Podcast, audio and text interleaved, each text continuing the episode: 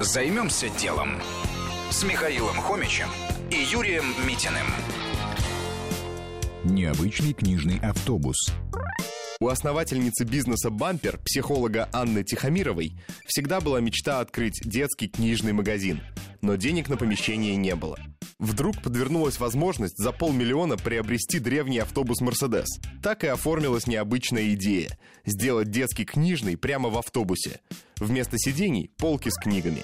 С самого начала было решено, что бизнес будет ориентирован на тех детей, которым сложно самим найти хорошие книги.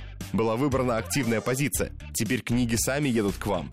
Клиентами стали школы, родители. На заработанные деньги Анна ездит по городам, в том числе заезжает в детские дома и больницы, где не только дарит книги, но и проводит специальные программы.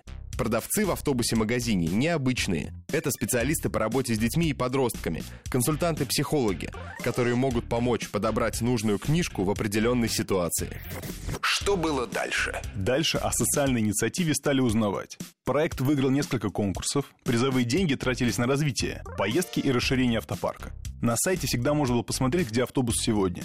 Иногда люди приезжают и покупают книги не только для себя, но и для детских домов, таким образом поддерживая проект.